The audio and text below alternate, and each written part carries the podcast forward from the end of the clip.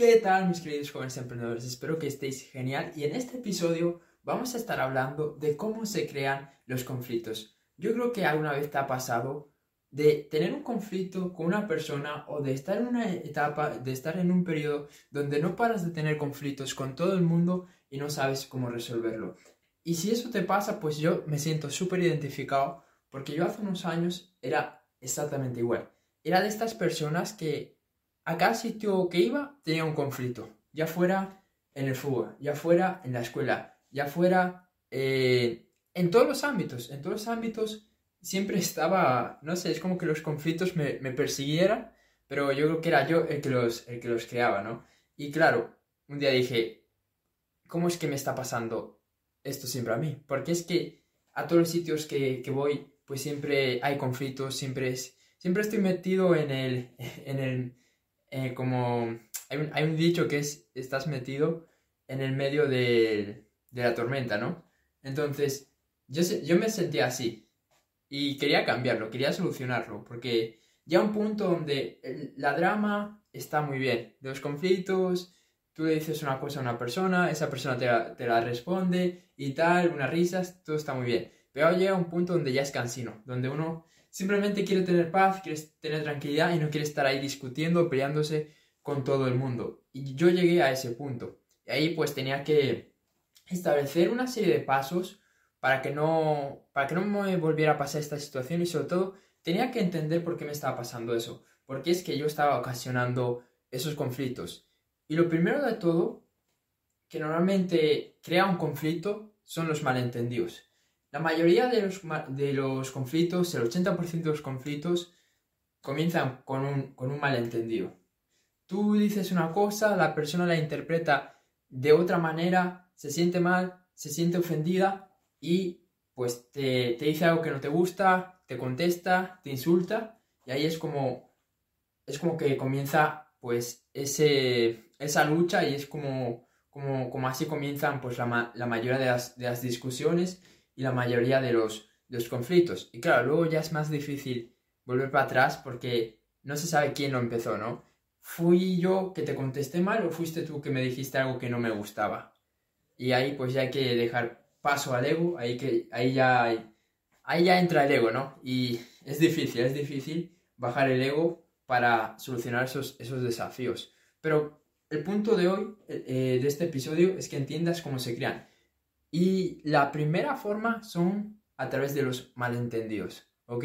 ¿Cuál es la segunda forma o cuál es otra cosa que, crea los conflictos? Las emociones.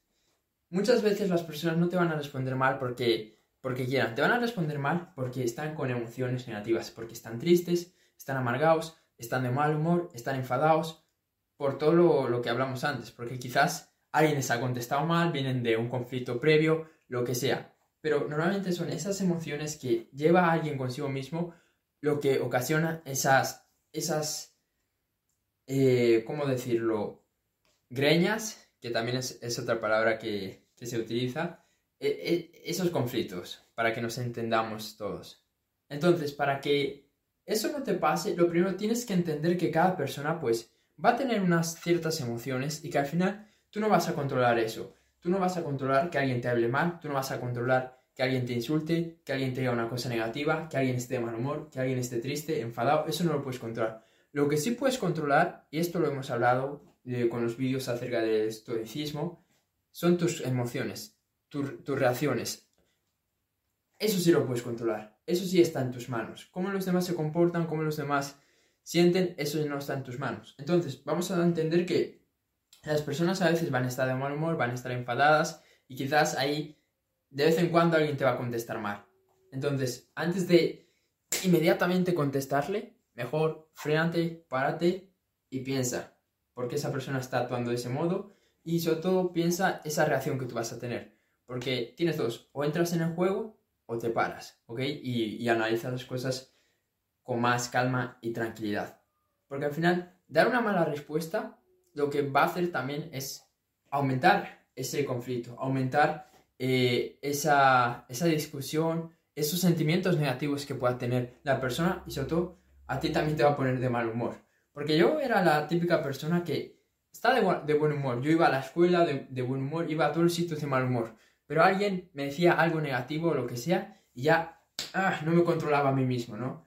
Entonces tú tienes que ser capaz de mantener ese estado emocional que tú tienes durante todo tu día. Porque normalmente la gente pues se levanta de, con buen humor, se levanta contenta. Hay, hay ciertas personas que, que no, que simplemente se levantan con ganas de joder a otros. Pero la mayoría de las personas no, no se levantan con esa intención. Entonces tú tienes que ser fuerte mentalmente y no, no entrar a, a, esos, a esas respuestas, a, eso, a esa mala contestación normalmente que, que alguien te suele dar. ¿Ok? No entres. Simplemente pues ten en cuenta todo, todo lo que estamos hablando. Y así, para terminar el vídeo, la tercera vía por la que se crean los conflictos, yo diría que son los... Bueno, no sé si es otra vía o está dentro de, de, lo que hablamos antes de, de, las ofensas. Cuando tú ofendes a alguien, ¿no? Cuando tú ofendes, eh, quizás le, le, ¿cómo se dice? Le menosprecias o le quitas valor a algo que ha hecho, le haces sentir menos de lo que es, ahí también se, se origina un conflicto. Y yo esto pues lo he sentido muchas veces, ¿no? Que la gente pues con sus palabras te menosprecia y quizás esas personas no lo ven así, pero, pero en el fondo pues obviamente molesta. Yo me acuerdo, no sé, cuando estaba comenzando con, con la cuenta, con los vídeos, hacer todo esto, que la gente pues hacía ciertos comentarios que a uno puede decir, no, es gracioso, pero no sabes cómo le está sentando a la otra persona. Y eso obviamente hace que, que la persona se sienta mal se sienta menospreciada, se sienta que le has faltado respeto y, eso obviamente hay que, hay que corregirlo, porque al final, si tú le has faltado respeto a esa persona, pues de algún modo va a querer, va a querer una revancha, ¿no? Va a querer faltarte a ti el respeto, va a estar de mal humor, te va a joder, va a hacer lo que sea. Entonces, date cuenta que, que si ves que alguna vez has podido herir los sentimientos de alguien, herir eh,